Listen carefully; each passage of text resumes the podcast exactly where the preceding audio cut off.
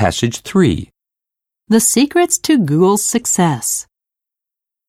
At the very beginning, Sergey Brin and Larry Page, the founders of Google, went to a Stanford professor for help with cash. The professor saw a prototype demo of the product and wrote out a check for an unconditional $100,000 loan. The demo must have been very plausible.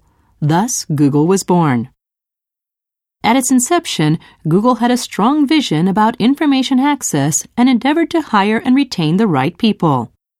At first, Google thought most of its money would come from the utility of its search engine, which is used to track down and refine specific information from the vastness of the web, and that advertising would supplement this. Instead, it has turned out that 99% of Google's revenue comes from advertising. No one clicked on Google's early ads. Nevertheless, it persevered and eventually got a grip on the market. This became part of the corporate philosophy of doing the right thing for the long term. Google's primary secret to success lies in encouraging engineers to spend a significant proportion of their time on creative projects to yield the benefits of multiple new ideas and invent new products.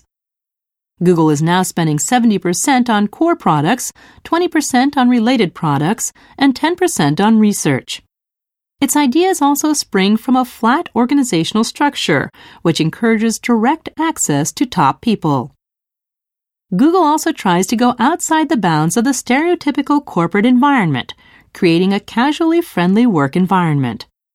Finally, people seize upon Google's do no evil mantra as a topic for discussion, and this is part of why employees think Google is such a good place to be.